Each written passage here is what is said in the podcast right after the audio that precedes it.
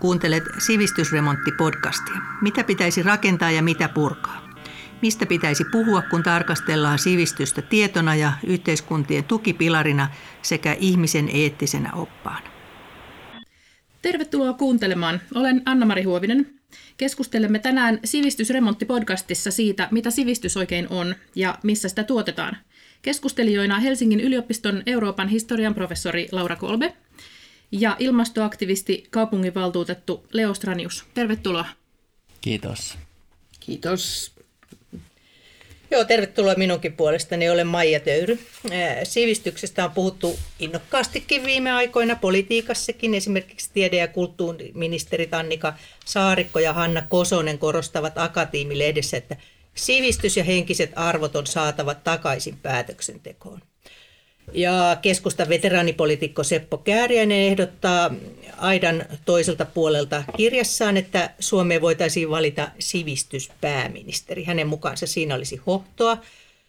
Kääriäinen toteaa, että kun pienellä maalla ei ole voimaa, niin pitää tukeutua siihen, mitä on, eli suomalaisten lahjoihin ja kykyyn. Ja pian Helsingin Sanomien lukijat jo äänestivätkin sivistyspääministeriksi taloustieteilijä Sixten Korkman.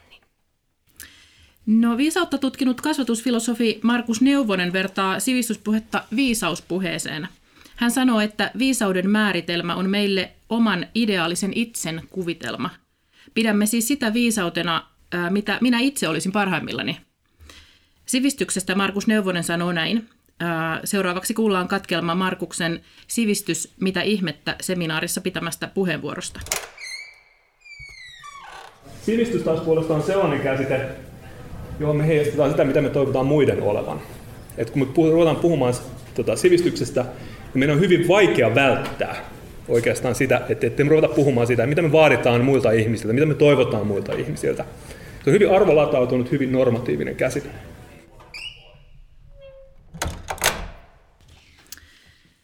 Ähm, Laura Kolbe, äh, olet kirjoittanut paljon sivistyneistöstä Suomessa ja pohtinut sivistyksen historiaa.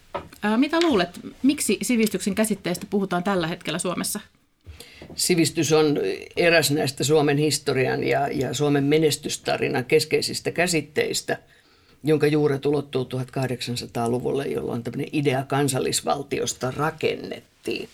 Ja silloin keksittiin se, että maalla ei ole kovin komeaa historiaa, jolla präystäillä – Joten ideaksi nousi se, mikä tänäänkin on ajankohtaista, että koulutuksen ja sivistyksen ja sivistämisen polkua pitkin rakennetaan suomalaisuus. Se on siis aika syvällä meidän, meidän käsitteistössä ja poliittisessa itseymmärryksessä. Ja sivistys, jos mietitään, mitä Snellman sillä tarkoitti pohtiessaan kansallista identiteettiä ja kansallishenkeä, joka oli hyvin tärkeä – juonne ö, sata vuotta sitten, niin se tarkoitti sitä, että, että yksilö, ihminen, suomalainen tulee täydeksi ihmiseksi toimiessaan yhteisönsä hyväksi. Ja tämä on siellä sivistyskäsityksessä todella syvällä. Eli, eli se noudattaa semmoista aristotelista ideaa, että ihminen on yhteisönsä jäsen ja vasta tämä tulee täydelliseksi, kun hän toimii sivistyneesti yhteisönsä hyväksi. Sivistys ei ole mitään pintakuorrutetta tai tapakulttuuria, vaan se on syvällinen ymmärrys siitä, mitä on olla yhteisönsä jäsen. Okei, entäs Leo Stranius, sä olet vaikuttaja ja kansalaisjärjestöjen kentän tuntija. Niin mitä, mitä ajattelet, että on, onko kansalaisjärjestöjen sivistyspuheessa sellaista klangia, että siinä esitettäisiin vaatimuksia erityisesti muille, kuten Markus Neuvonen tuossa puheenvuorossaan arveli, vai ehkä kuitenkin itselle? No, no kyllähän siinä, jos tarkastelee vaikka kansalaisjärjestöjen puhetta, niin on molempia klangeja, eli kyllähän siinä tietenkin viestitään itselle ja niin omalle hyvin niin suppeellekin, välillä suppeelle lähipiirille, mutta totta kai esitetään sitten vaatimuksia laajemmin siitä, mihin yhteiskuntaa pitäisi kehittää. Mä jotenkin ajattelen sivistyksestä ehkä sillä tavalla, että se on vähän tämmöistä niin ehkä koulutuksen ja oman taustan ja kasvatuksen kautta hankittua tietoa.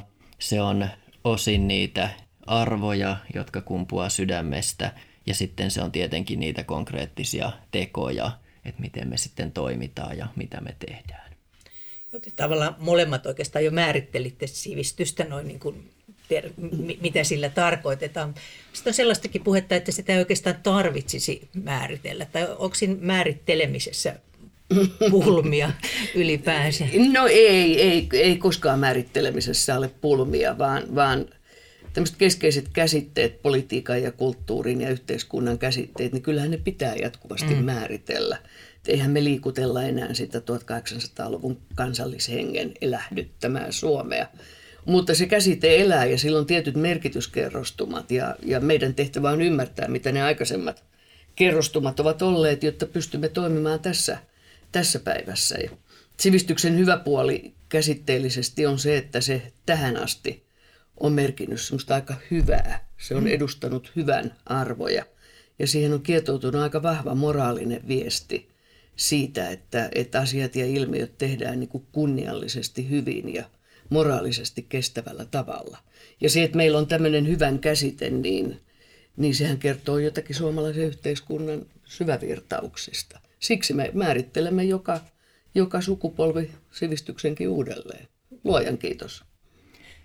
Niin kyllä, kyllä se on hyvä usein määritellä käsitteitä. Mua kiehtoo ja viehättää usein se myöskin, miten käsitteitä juurikin määritellään uudestaan, otetaan haltuun vaikka siinä ajankohtaisessa poliittisessa keskustelussa tai, tai muuten semmoisessa arkikeskustelussa. Sivistyksellä on tosiaan ollut perinteisesti semmoinen hyvin positiivinen klangi ylipäätään ja semmoinen myönteinen näky siitä, että meidän tulee edistää sivistystä. Mutta ehkä nyt viime vuosien aikana mä oon nähnyt myöskin semmoista jotenkin kritiikkiä sitä kohtaan tietyllä tavalla, että se saatetaan joskus nähdä myös tämmöisenä yläluokkaisena ja, ja niin poliittisen eliitin niin käyttämänä kielenä ja toimintatapana, mihin ei tavallinen, niin sanottu mm. tavallinen kansalainen ylety. Ja mä tunnistan se jotenkin itse vaikka oman taustani myötä, kun on ollut, ollut hyvinkin erilaisista ja rikkonaisista taustoista ponnistaa, missä ei ole välttämättä ollut aina sivistystä niin paljon läsnä, että miten toisaalta niin etäännyttävää ja tavallaan kuiluja luovaa ja erottelevaakin se on, kun sitten ehkä itse saattaa huonolla itsetunnolla ajatella, että no minä en ole tässä niin pöydässä niin sivistynyt kuin nämä muut, kelpaanko tähän näin.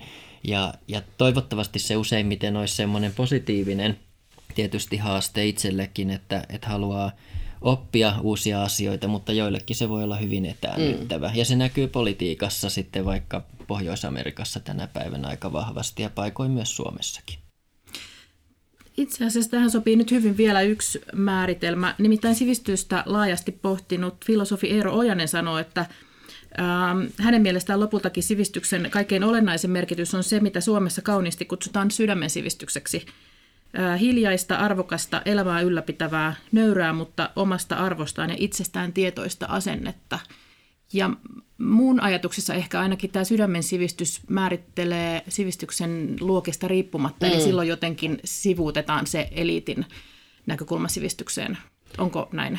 No tavallaan näin on aika syvällisestikin, jos miettii jälleen sitä sy- sivistyksen syvämerkitystä tai niitä vanhempia kerrostumia – niin meillä on esimerkiksi yhteiskuntafilosofisessa ajattelussa ollut, ollut tämmöinen juonne, jonka Ilkka Niiniluoto, kanssa merkittävä filosofi, ollessa yliopiston rehtori, hän piti ensimmäisen puheen, joka jäi ikuisesti mieleen yliopiston avajaisissa, jossa Niiniluoto totesi, että sivistys on se, mitä jää jäljelle, kun ihmisestä riisutaan kaikki muu pois. Mm. Ja kysyin kerran, että mistä hän sai tämän näkemyksen. Ja hän sanoi, että se on jotenkin jäänyt hänelle jostakin e- Eino Kailan luennoilta 50-60-luvulta mieleen. Ja Eino Kaila tietysti uusintaan sitten tämmöistä eurooppalaista ajattelua. Ja siinä tullaan aika lähelle sitä sydämen sivistyksen ideaa. Sivistys ei ole niin kuin jotakin, joka kävelee tuolla ja kas tuolla menee sivistys. Tai sivistynyt ihminen, joka sitten liittyy siihen tapakulttuuriulottuvuuteen, mm. joka on vain yksi asia. Siis mutta nimenomaan tämä sydämen sivistys on, on jatkuvaa itsensä kasvatusta. Niin kyllä mun mielestä se on hyvä ja kiinnostava esille tuonti sydämen sivistys. Ja jotenkin jos mä ajattelen, että sivistys on tavallaan tietoja, arvoja ja tekoja ja ehkä perinteisesti on saatettu ajatella usein, että sivistys syntyy juuri siitä, että sä oot hankkinut jotain tietoa ja, ja mm. tämmöistä niin lukeneisuutta. Tietyllä, lukeneisuutta, mm. koulutusta ja, ja niin edelleen. Niin sitten nyt tilalle on siihen niin tullut, tai ei tilalle, vaan tämän rinnalle on tullut siihen juurikin tämä sydämen sivistys, että kaikilla meillä tietyllä tavalla on arvoja ja, ja arvojen mukainen toiminta, oikein toiminta, niin on myöskin hyvin niin sivistystä. Mm. Ja se, mihin mä ehkä haluaisin vielä viedä tätä, niin on se kolmas ulottuvuus, että jos meillä on tieto ja sitten ne arvot, eli sydämen sivistys, niin sitten tekojen sivistys. Tavallaan, että, että mitä me sitten oikeasti konkreettisesti tehdään, miten me toimitaan. Ja, ja jos ajattelee tälleen Kanthia mukaillen, että, että tekeminen on sanomisen korkein muoto, niin, mm. niin jotenkin myös siihen ajatukseen mua viehättäisi mennä tässä sivistyskeskustelussakin, että miten me niin konkreettisesti, mitä me tehdään ja miten me toimitaan. No, tähän voisi tuoda sitten vielä yhden näkökulman, että puhutaan myös sellaisesta asiasta kuin somesivistys. Ja ja kun puhutaan sovesta, puhut, huudetaan usein sivistyksen perään. Sivistystä siis tavallaan niin kuin puuttuu kuitenkin tässä kulttuurissa, mm, mm. ainakin somen osalta. Niin miten sitten tässä sivistyneessä maassa, hyvän koulutusjärjestelmän kentässä, meillä voi olla tällaisia ilmiöitä, jotka ei varmaan ole sivistyneitä? ainakaan Twitterissä aina. No eihän ne ole mitenkään suomalaisia niin. ilmiöitä. Some on globaali ilmiö ja se tuottaa – samanlaista käyttäytymistä. Sivistykseen aikoinaan kuulu sellainen tärkeä sana, joka suomalaisessa yhteiskunnassa ei kauheasti ollut esillä, kuin kasvatus. Siis se, että millä se ihminen oppii sivistyneeksi. Meillä on sellainen idea, että, että ihminen vaan niin kuin on. Ja sitten hän imee joitakin asioita ja me toivotaan, että ne asiat on jotenkin niin kuin hyviä tässä ympärillä. Mutta että kyllä tämä Die Bildung-idea, joka on se sivistyksen juuristo siellä saksalaisessa kulttuurissa, niin siihen kuuluu sekä tämä ulkoinen eli oppineisuuden, lukemisen, tietämisen kautta tapahtuva kypsyminen, että sitten tämä, tämä niin kuin ihmisenä olemisen kypsyminen. Ja sehän ei tule itsestään. Eli että, että suomalainen kasvatuskeskustelu on tällä hetkellä aika olematonta. Ja, ja se ei ole vain sitä, että me karttakeppi kädessä ojennetaan lapsia jonkinlaiselle oikealle tielle, vaan palataan tähän ideaan olemisesta ihmisenä, olla ihmisiksi. Ja se vaatii esikuvia ja se vaatii yhteistä ymmärrystä siitä, että miten me esimerkiksi kohdellaan toinen toisiamme. Ja kun katsoo tätä some, somekentän keskustelua, niin joskus on semmoinen tunne, että sieltä, sieltä niin kuin uupuu semmoinen vanha kunnon, vanha kunnon niin kuin käytöstavat, jotka on, mä en puhu tapakulttuurista, vaan siitä, että miten me kohdellaan toinen toisiamme – ja, ja, ja se, että anna arvo itsellesi ja anna arvo muillekin, niin se tuntuu välillä unohtuneen ja siitä ehkä tarvittaisiin semmoista uuden tyyppistä ajattelua. Niin kyllä, jos perinteisesti ajateltu, ajateltu, että muutos vaikka lähtee liikkeelle, jos nyt halutaan muuttaa vaikkapa sitten sitä ikävää somekulttuuria, miten ihmiset sosiaalisessa mediassa keskustelee, niin jos on ajateltu, että ensin tulisi tietoa, siitä seuraa arvoja mm. ja sitten arvojen mukaan me toimitaan, mm. niin kyllä mä näen sen, että se useimmiten menee toisinpäin, että ensin me toimitaan jotain, me tehdään jotain konkreettisia asioita, sitten me aletaan arvostamaan niitä asioita, mitä me tehdään, ja sitten kun me arvostetaan jotain, niin me aletaan hankkimaan sitä tietoa, että se tavallaan oppiminen tai muutos tapahtuu vähän niin kuin toiseen suuntaan, käden kautta mennään sinne päähän, mutta mutta kyllä niin meillä ehkä perinteisesti ennen sosiaalista mediaa, kun itse on niin vanha tämmöinen digimaahanmuuttaja, että ei ole ihan syntynyt tämä sosiaalinen media kädessä, vaan on mm. joutunut siihen enemmän tai vähemmän sopeutumaan, niin kyllä mä tavoitan myöskin tämmöistä vihapuhetta ja huonoa käytöstä niin ihan ennen aikaa sosiaalista mediaakin mm, niin mm. erilaisissa, oli ne sitten kapakkakeskusteluita tai, tai sukujuhlia tai tai jotain muuta vastaavaa, että ei se aina niin sivistynyttä ja hienostunutta Se vanha ainakaan, maailmakaan ollut niin. Ei ainakaan mm, niin mm. Niissä, niissä ympyröissä, missä itsekin on, on kasvanut, mutta kyllä sitten se on itselle tosi tärkeää, että yrittää sitten ruokkia ja pitää sosiaalisessa mediassa semmoista keskustelukulttuuria, jossa ei itse kompastu siihen vihapuheeseen tai, tai semmoiseen, sanoisiko sitten sivistymättömään keskusteluun. Tuli monta erilaista kulmaa sivistykseen ja myös muutoksiin sivistyspuheessa, niin voisitko vielä tiivistää, että onko joku niin kuin erityisesti sivistysajattelussamme remontin tarpeessa näistä, mitä jo monia asioita olette esille, niin onko joku lyhyt luonnehdinta sivistyskäsitysten remonttitarpeista? onko niitä? No onhan niitä varmaan ja kyllä, kyllä se ehkä liittyy, liittyy usein sivistys liittyy niin koulutuspolitiikkaan ja oppimisjärjestelmiin ja päiväkoteihin ja tämmöisiin kasvatusinstituutioihin. Mutta kyllä ehkä, ehkä semmoinen, mietin semmoista ihanaa 50-luvun sanaa kuin ryhtiliike, joka mm. silloin oli kovin, kovin muodikas. Tarvittiin ryhtiliikettä milloin minkäkin lasten asioiden ajamiseen. Niin kyllä mä näkisin, että, että meidän yhteiskunnallisilla päättäjillä – on esimerkiksi aikamoinen vastuu siitä, minkälaisia esikuvia he asettavat yhteiskuntaan ja yhteiskunnassa. Että, että kyllä se on sellainen niin peilin katsomisen paikka ehkä itse kullakin, että me saataisiin tämä yhteinen arkielämä. Kun me nyt ollaan todennetusti maailman onnellisin kansa, niin mä oon vähän tulkinut sitä, että se onnellisuus on semmoista järjestelmäonnellisuutta. Mutta jälleen se, että me, me itse, minä, pikku minä jotenkin voisin rakentaa sitä, sitä hyvää elämää ympärilleni, niin, niin siinä ehkä jotenkin tarvittaisiin tämmöistä ryhtiliikettä tai, tai erityisesti musta siellä niin kuin niillä, jotka valtaa käyttää, eliitti, poliitikot, yhteiskunnalliset vaikuttajat, myös talouselämän keskeiset toimijat. Entä Leo? Joo, varmaan tavallaan niin houkutteli sanoa, että no tässähän on kyllä kaikki aika, aika hyvin ja Suomi on todella, todella sivistynyt kansakunta ja täällä, mm. täällä menee kaikin puolin hyvin tämän suhteen. Ja sitten kun mä katson niin nykyistä ehkä semmoista koulujärjestelmää ja vaikka nyt – omiakin lapsia siinä, niin, niin kyllä musta tuntuukin, että tavallaan on menty ihan huimasti eteenpäin jo niissä niin omistakin peruskouluvuosista tai varhaiskasvatuksesta ja muuten. Et ehkä mä ennen, ennen kaikkea laittaisin ryhtiliikettä sinne sitten kuitenkin aikuisväestöön ja mm. työpaikoille mm. Ja, ja siihen niin ikäryhmää jotenkin, että, että musta tuntuu, että se niin lapset ja nuoret on paljon paremmin jopa hallussa kuin kun nyt me, me niin keski-ikäiset aikuiset, aikuiset siinä, että, että semmoista mm. niin aikuiskasvatusta siinä. Ja, ja enemmän sitten mua jotenkin niin paikoin harmittaa siinä, että se sivistyspuhe tavallaan ratsastaa pitkälti semmoisella niin hyvin vahvalla tiedolla, että mennään semmoiseen niin paras argumentti mm. voittaa mm. ja semmoiseen tavallaan niin tiukan rationaaliseen niin argumentointiin, josta puuttuu just se aikaisemmin mainittu ehkä sydämen sivistys. Ja sitten se niin ehkäisee semmoista rohkeutta kokeilla ja olla väärässä ja tehdä virheitä, joka ei niin tavallaan sovi ehkä niin hyvin semmoiseen sivistys keskusteluun, että, että välillä voi myös mokailla. Mm.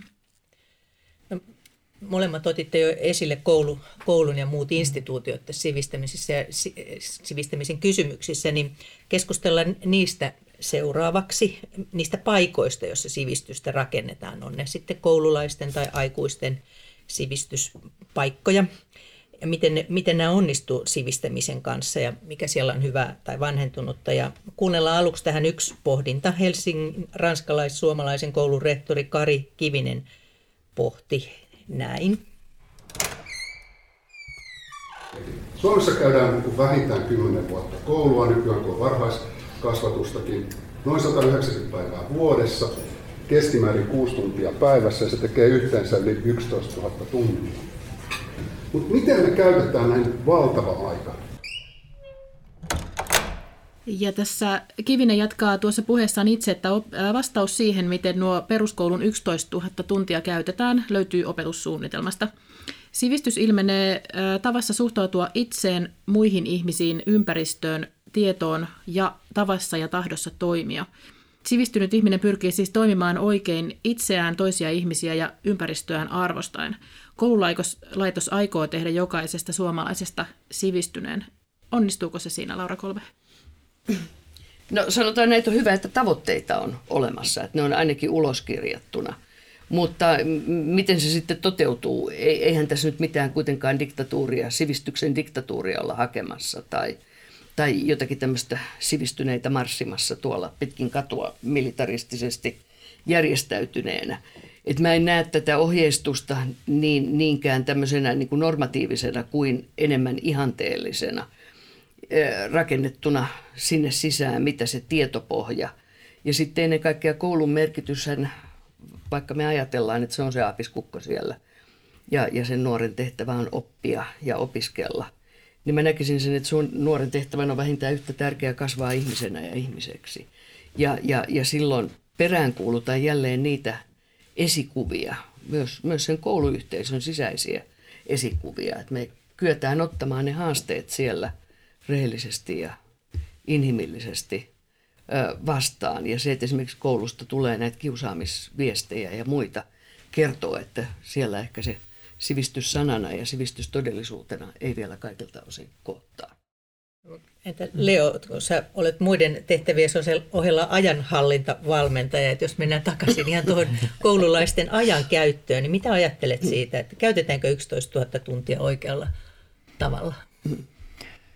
No Ehkä osin se jopa käytetään, että jos ajatellaan tämmöistä mestariharjoitusta, niin se on juuri se 10 000 tuntia, että susta voi tulla maailman huippuluokan tekijä jossain tietyssä asiassa. Ja kyllähän tavallaan Suomi on koulutuksessa yksi maailman huipputekijöitä, että ehkä se sitten sitä kautta noin keskimäärin on jollain tavalla vastannut siihen, siihen tarpeeseen, mutta kyllähän me sitten nähdään tietysti, että, että miten tavallaan siellä on isoja haavoja ja murtumia ja muita siinä meidän koulujärjestelmässä, että sieltä kuitenkin sitten tulee läpi semmoista, että, että kaikki eivät osaa lukea tai kirjoittaa tai ei pysty siihen, on vahvaa eriarvoistumiskehitystä, kaikki ei, kaikkia ei saada mukaan tähän yhteiskuntaan, on sitä mitä Laurakin sanoi, kiusaamista ja kaikenlaisia muita ikäviä ilmiöitä, että ehkä siinä voisi olla tekemistä ja, ja tavallaan semmoisesta ehkä tehokkuusnäkökulmasta, niin ne 11 000 tuntia voisi käyttää paljon mm. niin vielä paremminkin kuin mitä ehkä nyt tehdään. Että, että, mä en tiedä, onko se oikea sana, mutta musta tuntuu, että siellä kuitenkin on tavallaan hirveän paljon semmoista löysää ja hävikkiä ja, ja sen tyyppistä, mitä tapahtuu sen 11 000 tunnin aikana, jotka vois käyttää niin paremmin. Onko sinulla jotain esim... mitä tulee mieleen tästä, mikä on löysää? Kun eikö niillä ole aina kiire niillä lapsilla?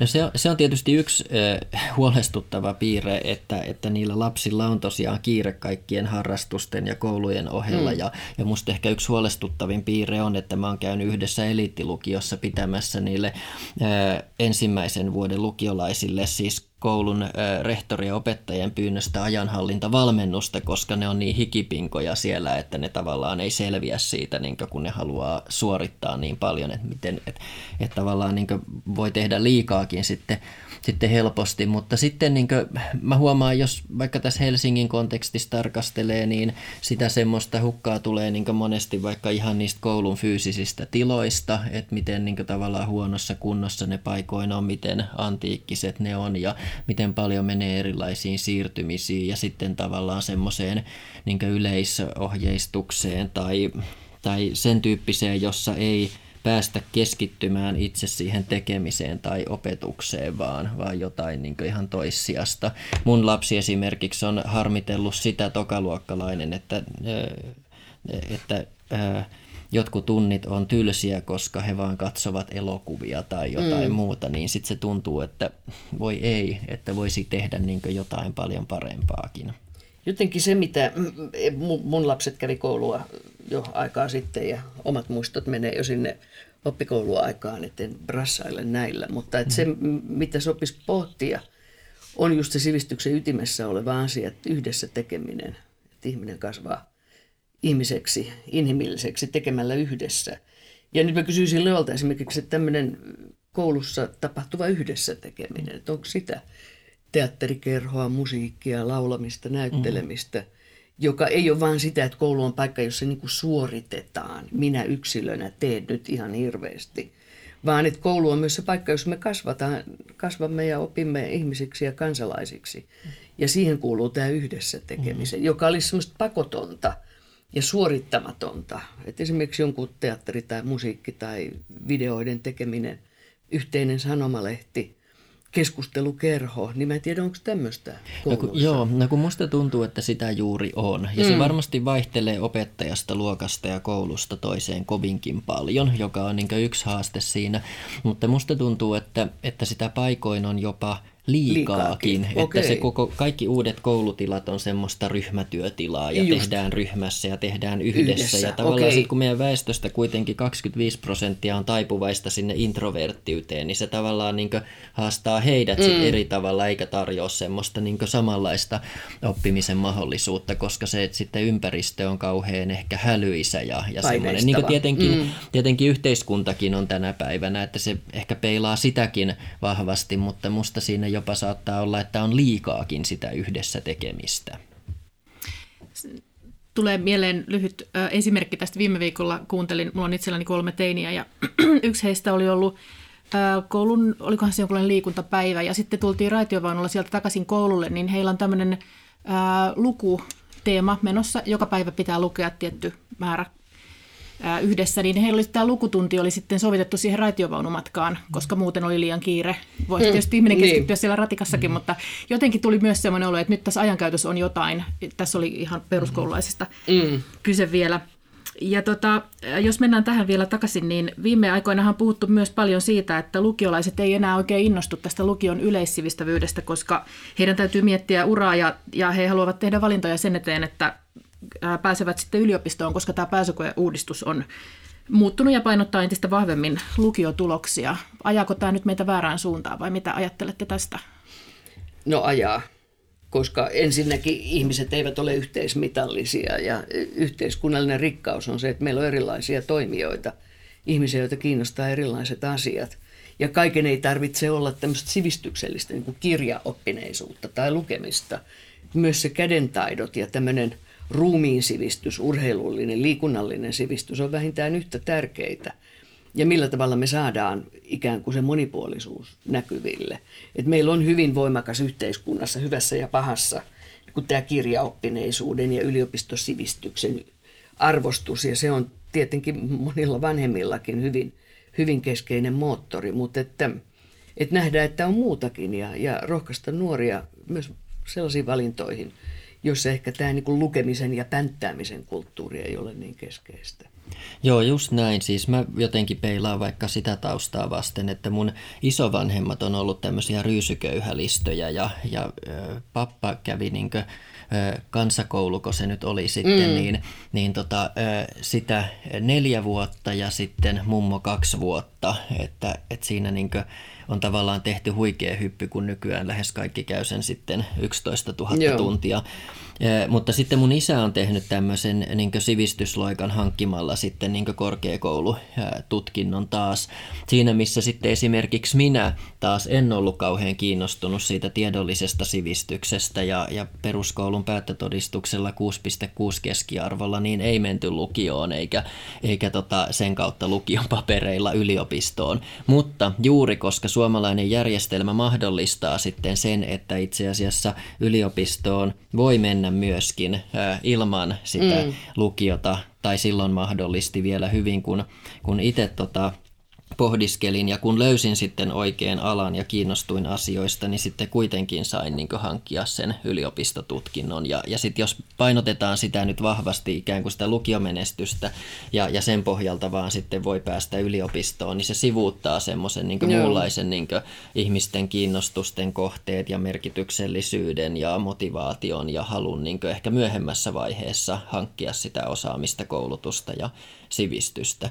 Ja mä vaikka pidän esimerkiksi niitä mun isovanhempia, jotka ei suinkaan käynyt kouluja ja hädin tuskin osasvat lukea ja kirjoittaa, niin erittäin sivistyneenä, koska heiltä mä oon sitten oppinut, kun he ovat mua kasvattaneet, niin hyvin paljon tärkeitä asioita, vaikka sitä, että tuli itse mistä taustasta tahansa, niin aina on varaa ja mahdollisuus auttaa mm. muita. Juuri näin. Tämä on tosi tärkeä muistuma siitä, että miten nuori kerrostuma, tämä tämmöinen kaikkien opettaminen ja kasvattaminen on. Että siitä on muutama vuosikymmen, kun me saatiin nämä koulupolut, jotka ovat, ovat tasa-arvoisia. Mutta juuri näin, että meillä, meidän sama iso ja vanhempi tarina on minullakin, että tämä luokkaretkihän on hyvin tyypillinen suomalainen kertomus. Ja se liittyy juuri siihen, että ne opiskeluväylät on avattu. Ne on tietoisesti avattu koskemaan molempia sukupuolia, eri puolilla maata asuvia ja, ja ennen kaikkea sitä kautta on sitten rekrytoitu ja tarjottu mahdollisuuksia. Että se on se meidän hieno sivistystarina, mutta, mutta nythän me nähdään ja tiedän kokemuksesta, kun siellä yliopistopäässä paimennan tätä opiskelevaa nuorisoa, että eihän kaikki 16-vuotiaana vielä tiedä, miksi he haluavat. Usein siellä toteutetaan vanhempien tai perheen sisäisiä unelmia ja, ja tämä prosessi kasvaa ihmiseksi nuoren kohdalla, niin sehän jatkuu, se jatkuu pitkään ja, ja mitä vähemmän me lyödään niitä polkuja lukkoon, niin sen parempi. Eli että ne keinot löytää se oma hyvä tie on hyvin moninaisia ja koulu, koululla on vain yksi rooli tässä, tässä leikissä. Ja mitä ajattelisitte tämän vapaan sivistystyön merkitys tässä Oi, sivistyksen sehän, ja koulutuksen putkessa? Joo, sehän on aivan valtava. Nythän tänä vuonna vietetään kansanopistojen satavuotisjuhlaa juhlavuotta 2019 ja se tarina on todellinen menestystarina, koska se koskee maaseutua, se koskee kaupunkia, se koskee kaikkia yhteiskuntaluokkia ja, ja se jatkuu niin kuin ilman oikeastaan mitään, mitään kriisiä tai inflaatiota. Eli tämä idea siitä, että, että ihmisenä kasvaminen jatkuu koko elämän ja kansalaisia työväenopistothan tarjoavat mahdollisuuden juuri, juuri tähän näin. Ja se on minusta aivan uskomattoman hieno kertomus suomalaisessa yhteiskunnassa. Niin jos mä ajattelen sitä vaikka omaakin polkua tässä, että sitten sieltä peruskoulusta sillä 6,6 keskiarvolla päädyttiin ammattikouluun eh, lukemaan tietotekniikkaa ja, ja sieltä suoraan työelämään, niin sitten samalla kuitenkin heräs kiinnostus vaikkapa ympäristöasioita kohtaan, niin kyllähän se oli sitten juurikin erilaiset työväenopiston ja, ja mm. muut vastaavat kurssit, joille sitä niin kuin, eh, enemmän tai vähemmän sattuman kautta päätyi ja, ja sitten niin kiinnostus lisääntyi ja, ja päätyi erilaisille yliopistokursseille ja sitten huomasi, että hetkinen näitä asioitahan voi vielä enemmän lukea yliopistossa ja, ja sitten sinne, että ne on ollut ainakin itsellä semmoinen mm. keskeinen myöskin rooli siinä omassa niin sivistyksen ja koulutuksen hankkimisessa. Ja toki edelleen tänä päivänäkin, että sitten kun jotain osaamista haluaa, niin, niin ne on hyvä, hyvä kanava. Ja useinhan ihmiset menee työväen kansalaisopistoihin hankkimaan ja hakemaan tietoja ja taitoja asioista, jotka heitä vilpittömästi kiinnostavat. Että siihen kuuluu semmoinen valtava innostus ja hyvähenkisyys. Juuri tämä itsensä kehittäminen, että se tapahtuu minun kiinnostukseni pohjalta, eikä yhteiskunnan asettamien paineiden purkamisen mm. takia.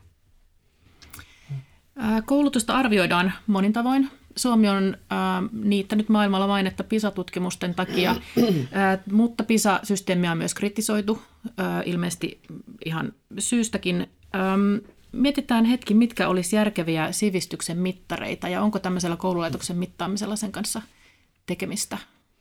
Mä olin just yhdessä eurooppalaisessa kokouksessa, jossa oli semmoista vähän kokeneempaa porukkaa kulttuurivaikuttajia paikalla ja joka Iikka hyökkäsi mun kimppuun, kun oli joku kahvitauko tai ruokahetki, ja kysyi yhden ja saman kysymyksen, johon mulle ei ollut vastausta. Että miten on mahdollista, että Suomessa ei enää oppilaat opiskele kaunokirjoitusta? Mm. Ja mä sanoin, että mä en ole mikään koulupedagogiikan suuri ammattilainen eikä ole omakohtaista kokemusta nyt lasten eikä lastenlasten kautta. Niin mä sanoin, että en mä tiedä. En, en mä osaa tuohon vastata. Et se, se, on, se on nyt vain joku, joku idea siitä, että, että tämä asia ei ole enää merkityksellinen, vaan että on tullut uusia asioita, jotakin ilmiöopettamista ja, ja kaikilla oppilailla on ainakin ihanteen tasolla oma läppärinsä, että enää semmoista niin kuin kaunokirjoituksen tuomaa, tuomaa tarvetta ei, ei ole, en, eikä mulla ollut tähän kysymykseen vastausta. No onko se taito, joka on joku eurooppalaisen sivistyksen mittari, että me osataan kaunokirjoittaa – Ehkä ei, mutta siihen liittyy varmasti semmoisia kerrostumia, jotka voi olla aika tärkeitä. Mitä sen käden tekemisen kautta opitaan, on, on jotakin itsehillintää ja estetiikkaa ja, ja se auttaa keskittymään, vaikea sanoa. Mutta meillä, meillä ehkä se, se, mitä se kaunokirjoitus nyt tässä voisi symboloida, on se aika nopeiden muutosten – sykli, joka suomalaisessa koululaitoksessa on ollut viime vuosina. Ja siihen liittyy niin kuin Suomessa usein aika huono keskustelu muutoksista. Et meillä on joku poliittinen tahtotila ja julkinen sektori vie läpi ne muutokset ja joskus toivoisi, että pysähdyttäisiin katsomaan, että olisiko siinä vanhassakin järjestelmässä jotakin arvokasta mm-hmm. ja, ja, ja hyvää. Musta se on kiinnostava ja puhuttava teema juurikin tämä mm. kaunokirjoitus, koska sillähän tietenkin haetaan juuri noita, mitä Laura listasi ja tämmöistä käden ja aivon yhteistyötä mm. ja muuta. Ja, ja se on varmaan jäämässä pois. Ja, ja musta se on niin kiinnostava osa semmoista prosessia, että – että mä huomaan vaikka itse, että mä kirjoitan enää hyvin vähän niin käsin, että mihin sitä todellakaan tarvii. Että tavallaan tavoittaa aika helposti sen. Ja nyt saatetaan olla monissa kouluissa silleen, että kehitetään juurikin sitä niin vaikka kymmensormijärjestelmää, että tämä vanhan ajan konekirjoitus on mm. tavallaan palannut. No nyt sekin tuntuu aika niin oikeastaan absurdilta ja tavallaan hyvin vanhanaikaiselta semmoista, koska niin erilaisissa älylaitteissa, joita me käytetään, niin alkaa olemaan se äänentunnistus ja ääniohjaus aika hyvä, että katoaa katoaakohan kohta niin se, sekin myöskin tarve, että meidän täytyisi niin jotenkin nopeasti pystyä kirjoittamaan näppäimistöllä. Ja sitten kun mennään tästä eteenpäin taas vielä niin enemmän tulevaisuuteen, niin, niin on jo tietysti olemassa sovelluksia, joita me ohjataan ja voitaisiin ohjata ajatuksen voimalla, että missä kohtaa me mennään niin sitten siihen, että me ei tarvita enää edes sitä puhetta mm. tavallaan tai semmoista taitoa muuttuu tarpeettomaksi. koulussa. ja, ja niin Tämä on tietysti kiinnostavaa musta myöskin, mm. kun Helsingissä esimerkiksi on vaikka nyt aloitettu, että, että siis vieraita kieliä, niin se on yksi semmoinen, niin jota pidetään myöskin niin ehkä sivistyksen mittarina, että osataan niin useita kieliä, muitakin kuin tätä kotimaista tai kotimaisia kieliä, ja, ja sitä halutaan opettaa nyt Helsingissä ekalta luokalta lähtien. Ja sitten mä itse vaan mietin niin just tähän kaunokirjallisuuteen, kaunokirjoitukseen liittyen niin samassa tämmöisessä teknologisessa niin murroksessa ja jatkumossa, että mulla on tuossa niin älylaitteessa niin sovellus, joka simultaani tulkkaa 40 kieltä. Että tavallaan niin missä kohtaa, mm. ja me saatetaan olla aika pian semmoisessa kohtaa, niin jossa se tavallaan niin semmoinen niin vieraiden kielten oppiminen menettää niin sitä vankkaa asemaa niin osana sivistystä, koska kaikille se tulee jotenkin mahdolliseksi. Ja miten se tulee, niin on sitten eri. Mutta mä menen vielä tähän sivistysmittareihin, mistä tota, Aluksi, aluksi oli, oli, että mä sanoisin, että kaunokirjoitus ei ole niin sivistyksen yksi mittari. Mun mielestä keskeisiä mittareita on enemmänkin sitten semmosia, että, että mikä on se niin viimeisen ihmisen periaate, että miten me tässä yhteiskunnassa kohdellaan niitä kaikkein heikko-osaisimpia, niitä, jotka ei pysty pitämään itsestä huolta. Miten me vastataan tähän kestävän kehityksen kriisiin ja ilmastokriisiin, miten me pystytään se ottamaan haltuun. Niin ne on niin tämän sukupolven ja tämän yhteiskunnan niitä todellisia sivistys kehitysmittareita. Kysyisin teiltä molemmilta, että kun olette koulutusputkenne käyneet lävitse, niin opetettiinko tai oliko siinä matkalla jotakin asioita, joita ette, ette nähneet mielekkääksi, tuntui järjettömältä opiskella tätä tai tätä, mutta jälkikäteen on osoittautunut, että juuri siitä oli hyötyä. Mulle itselleni on opetettu kymmensormijärjestelmä ja siitä on kyllä niin kuin tähän asti ollut mm. hyötyä, vaikka en ollut siitä kiinnostunut. No kyllä täytyy sanoa, että matematiikka silloin ja matematiikka nyt, kun se ei uponnut koulussa, niin ei se uppoa edelleenkään. Että siinä mielessä tämä kännykän laskin on pelastanut maailman. Oliko se tarpeetonta opiskella matematiikkaa? No en mä tiedä, oli se nyt musta kyllä aika tarpeetonta. En mä edelleenkään osaa Mutta löydätkö sellaista, mitä on opetettu ja se nyt on myöhemmin osoittautunut hyödylliseksi? Hyödylliseksi. No kyllä musta nämä kielet on nyt yksi, yksi semmoinen asia, joka, jota tietysti vanhassa tyttönossissa saatiin monta kieltä kaupan päälle. Ja vaikka se kone kääntää, niin eihän se ihmistä korvaa, eikä se mm. korvaa sitä omaehtoista ajattelua, mitä esimerkiksi liikkuminen jossakin ympäristössä, vieraskielisessä ympäristössä, sen kulttuuristen kerrostumien omaksuminen – sen politiikan ja mentaliteetin taju, mitä sitten se kieli, kielitaito vähäinenkin voi tuoda mukanaan, se oivallusten ja innostuksen määrä ja mulla ehkä just hauskasti oikeastaan, niin ajattelisin, että se matikka oli semmoinen, mitä mä ajattelin, että tästä ei kyllä ole mihinkään. Ja, ja sitten mä oon jotenkin huomannut, että, että juuri se on ollut se niin hyvä, hyvä tässä niin aikuisiellä, että on tämmöinen hahmotus. Ja, ja toinen on ehkä tämmöinen... Niin kuin, liikunta myöskin, mm. että, että tavallaan se, se koululiikunta on, totta, on niin paljon parjattu, mutta sitten miten niin kuitenkin se antoi eväitä, että mä niin nyt aikuisiällä niin pidän omasta kunnostani huolta ja, ja haluan liikkua ja on semmoinen niin positiivinen liikkumis- ja kehonkuva jollain tavalla, niin on ollut keskeinen. Siinä missä sitten vaikkapa juuri se kaunokirjoitus on itsellä ehkä ollut semmoinen, että olinkohan mä sitten niitä viimeisiä, jotka sen vielä opetteli tai kuinka pitkään sitä on opeteltu ylipäätään, mutta en ole tarvinnut kyllä. Hyvä. Siirretään tässä kohtaa katse tulevaan. Uhkakuvat maailman tulevaisuudesta näyttää tällä hetkellä aika rajuilta, jopa lohduttomilta. Uusinta sivistyskeskustelua on puhe ekososiaalisesta sivistyksestä. Sen naturalistista linjaa, jossa ihmisellä ei ole mitään erityisasemaa maailmassa, edusti Suomessa jo 70-luvulla Pentti Linkola. Kuunnellaan vielä toinen sitaatti kasvatusfilosofi Markus Neuvoselta, joka etsii sivistyksestä apua ihmiskunnan tuleviin kriiseihin. Me seisomme kuilun reunalla. On kolme vähintään kolme päällekkäistä kriisiä. Kriisiä, jotka tapahtuu hyvin samanaikaisesti. Globaali ekologisen kestävyyden kriisi, globaali demokratian ja globaalin politiikan kriisi ja kertakaikkinen kompleksisuuden kasvu, joka yksinkertaisesti sotkee kaiken ennustettavuuden, kaiken ennakoitavuuden ja jopa yksilön tasolla kaiken elämän hallinnan. Ja nämä kolme erilaista globaalia kriisiä, että syöttää toinen toisiinsa, sotkee tätä kolmatta kriisiä, kompleksisuutta entisestään. Voisiko sivistyksestä jollain tavalla tai toisella löytyä ratkaisua näihin? Voidaan tuijottaa sivistyksen suuntaan jonkinnäköisenä vastauksena näihin kysymyksiin. No, mitä sanoisit tähän? Onko, onko vastauksia? Leo Stranius, sulla on tällainenkin titteli, titteli kuin kestävän tulevaisuuden johtaja. Mitä siitä näkökulmasta voi vastata näihin vakaviin kysymyksiin?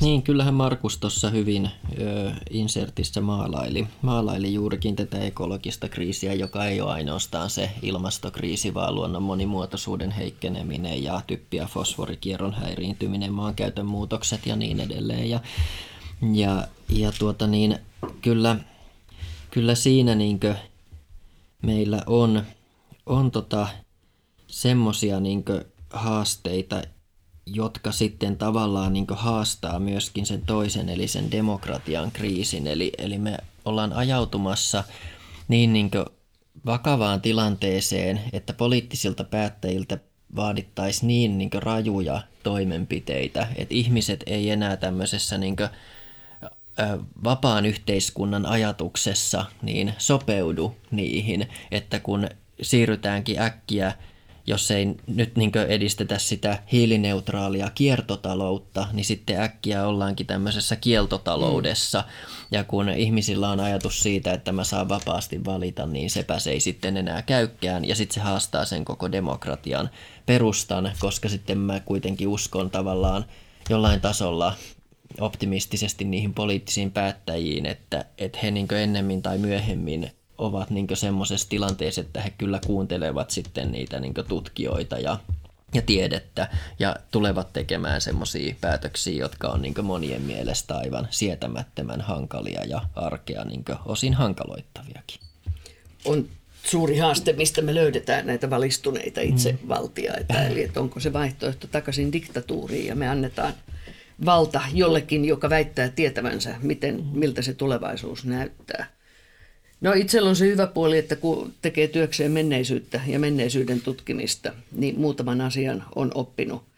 Ja se on se, että ensinnäkin numero yksi tulevaisuutta ei voi ennustaa, koska mitä tahansa voi tapahtua, joka saattaa äkkiä ja hyvin nopeasti muuttaa sen meidän, meidän katsontakanta. Meidän numero kaksi, sanotaan nyt noin viimeisen 2000 vuoden aikana siitä lähtien, kun Eurooppa koki jonkun Rooman, Rooman tuhon – niin onhan näitä kriisejä ollut. Ja kriiseistä on aina selvitty. Ja niitä on ollut isompiakin kriisejä kuin, kuin ehkä tämä nykyinen, joka tietysti on sillä tavalla haastavaa, että me ei tiedetä, mihin se loppuu, jos tulee sota tai katastrofi tai vallankumous tai lama tai, tai joku muu tämmöinen nopeasyklinen kriisi, niin ihmiskunnalla on ollut kyky selvitä, jälleenrakentaa ja tuottaa tulevaisuuden uskoa. Ja tämä nykyinen kriisi on siinä mielessä hankala ja, ja toivon, että sen suurin vaikutus ei tulisi olemaan se, että me lamaannumme mm. tai että me koemme voimattomuutta tämän tilanteen edessä, koska ihmisyydessä sisällä on kuitenkin hyvin voimakas tahto ja toivo paremmasta tulevaisuudesta ja optimismi. Ja jos me menetetään tämä optimismi, niin sitten me menetetään kyllä myös yhtä ja toista muutakin. Ja silloin se sivistys, siitä ei ole kauhean paljon apua, jos me kaikki vetäydytään perunakellariin ja ripotellaan tuhkaa päällemme ja sanotaan, että nyt se loppu tulee. Eli että mä näkisin, että sen sivistyksen tehtävänä olisi juuri luoda kykyä ja uskoa meihin nimenomaan yhdessä, eikä että me siirrytään kaikki nyt johonkin diktatuuriin. Että yhdessä me kyetään ratkaisemaan tämä ongelma. Ja silloin tämmöiset sanat kuin vastuullisuus ja, ja ehkä se sivistyskin, niiden täytyy olla käyttökelpoisia, koska taustalla on yhteinen jaettu huoli siitä, että tulevaisuudessa asiat täytyy tehdä paremmin. Niin, poliitikot ja kuten äh, maailman, koko maailman tällä hetkellä seuraava Greta Thunbergkin puhuu usein aika ylätasolla, ja se keskustelu onkin tavallaan helpompaa. Siis todeta, että, että meidän täytyy tehdä, tehdä suuria asioita yhdessä, mutta että tuntuu, että siitä tämä tämmöinen niin planetaarisesta sivistyksestä keskustelu on aika kaukana arjesta. Miten me kurottaisiin se kuilu umpeen näihin arjen tekoihin? Mitä olisi sellaiset arjen sivistysteot, jotka palvelisivat tätä planetaarisen sivistyksen tavoitetta? No kun mun mielestä itse asiassa on juuri tavallaan pikkasen toisinpäin, että me helposti niin jäädään puhumaan niistä arjen yksittäisistä teoista, kun niin pitäisi puhua niistä niin isoista kuvista usein. Ja, ja mä uskon, että Greta Thunberg nimenomaan tekee sen tarkoituksella ja tietoisesti, että se asettaa sen niin ylätason haasteen poliittisille päättäjille sillä puheella. Että kysymys ei ole siitä, että, että tultiinko me nyt niin polkupyörällä vai millä tänne Oodiin ja, ja mitä me nyt just syödään niin lounaalle ja ostetaanko me ruokakaupasta muovikassi vai ei Totta kai niillä arjen teoilla on merkitystä sillä, että miten me asutaan, mitä me syödään ja miten me liikutaan. Että, että nehän sitten loppupeleissä ratkaisee, mutta mua nimenomaan häiritsee tässä keskustelussa se, että usein se menee semmoiselle niin tasolle, jossa, jossa me mietitään juurikin sitä niin muovipilliä tai muovikassia tai, tai jotain mm. muuta vastaavaa, näkemättä sitä isoa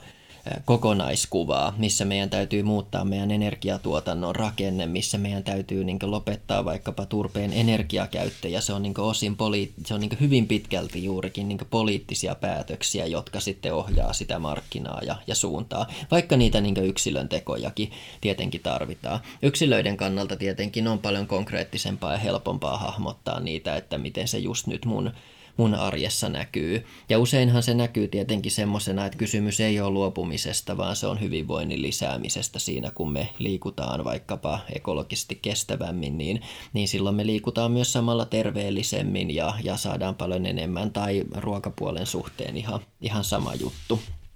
On hirveän vaikeaa tehdä tai nähdä, että politiikka, joka syyllistää ihmistä, niin on kauhean tehokasta. Ja se on ehkä tässä aikakaudessa tämä haastavin asia. Me lähtökohtaisesti ollaan elämässä tehty valintoja, jotka perustuu sen hetkiseen ymmärrykseen. Jos nyt eletään noin niin kuin kohtuuden ja oikeudenmukaisuuden kultaisella keskitiellä, mihin nyt suurin osa ainakin pyrkii. Ja jos siihen tulee rinnalle tämä syyllistäminen ja, ja syyllisyyden tunto – niin mun on hirveän vaikea nähdä, että politiikka voisi onnistuneesti rakentua sen varaan.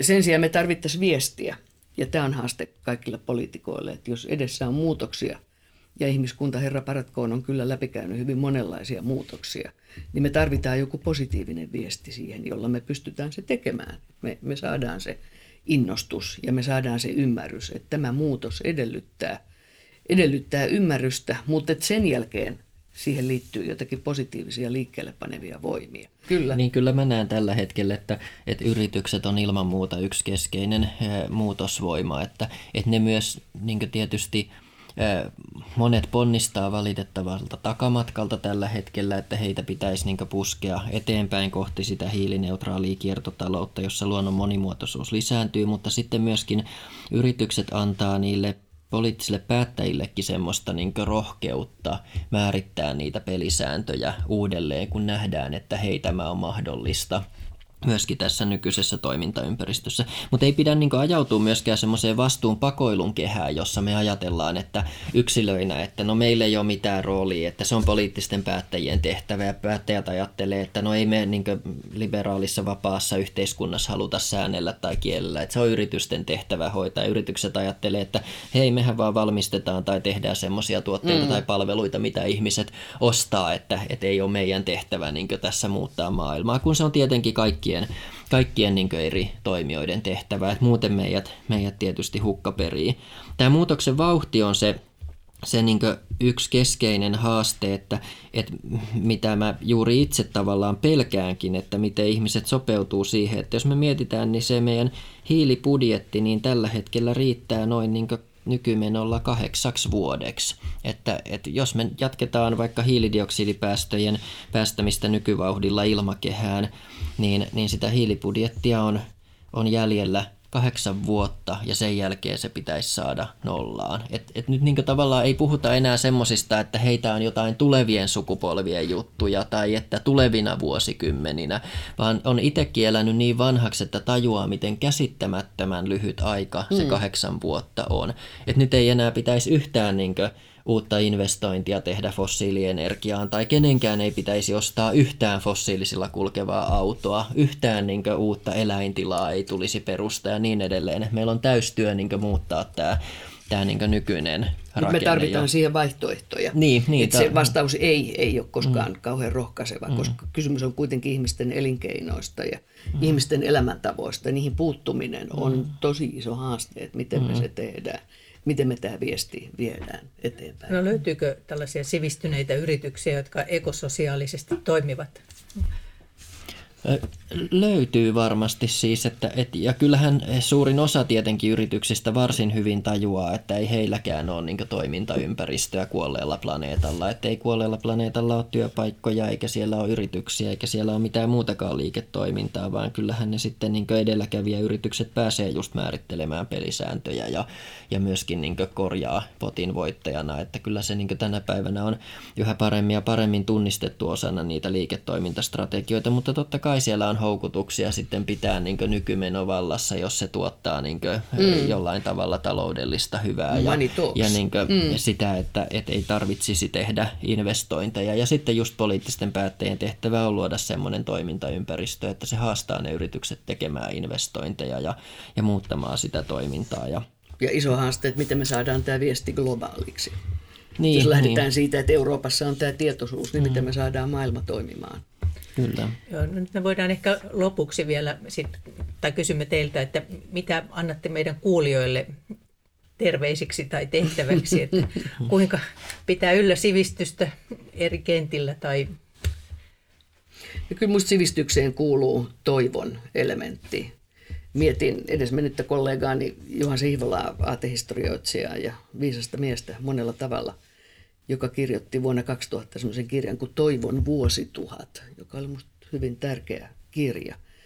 Ja minusta sivistykseen kuuluu tämä toivon elementti. Meidän pitää keksiä, se on ihmiskunnan velvollisuus, se on moraalinen velvollisuus, että meillä on myös viesti siitä paremmasta tulevaisuudesta ja keino, jolla me yksilöinä ja yhdessä pystytään se tulevaisuus tuottamaan. Että ratkaisu ihmiskunnalle ei ole se vetäytyminen ja pako ja, ja eskapismi, vaan ratkaisu on aina ollut kriisiaikoina, että me yhdessä tehdään ja yhdessä löydetään ne keinot.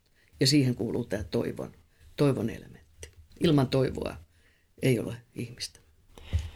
Mä oon itse oppinut Jari Sarasvuolta, että toivottomuus on moraalitonta. Mm. Ja, ja tavallaan niin allekirjoitan sen vahvasti. Sitten toisaalta mä oon Greta Thunbergiltä nyt oppinut sen, että itse asiassa me ei tarvita toivoa, vaan me tarvitaan tekoja. Sitten kun me ryhdytään tuumasta toimeen, niin sitten sitä toivoa on myöskin kaikkialla se tekemisen kautta.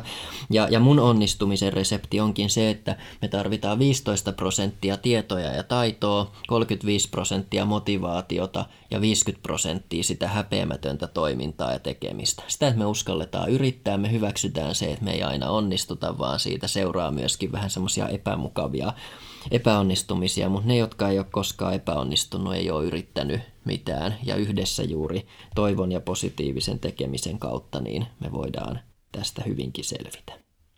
Me on käyty valtavia kaaria tässä keskustelussa ja toivon ajatuksiin on tietysti hirveän hyvä toiveikasta lopettaa ää, sivistyksen remontin pohdinta. Lämpimät kiitokset teille molemmille Laura Kolbe ja Leo Stranius. Kiitos. Kiitos. Sivistysremontti on podcast-sarja, jonka osuuskunta Mediakollektiivi tuottaa yhdessä kriittisen korkeakoulun ja kansanvalistusseuran kanssa. Äänitämme podcastit hankkeen yhteistyökumppanin Oodin studiotiloissa. Sarja tuotetaan Alfred Kordelinin säätien rahoituksella.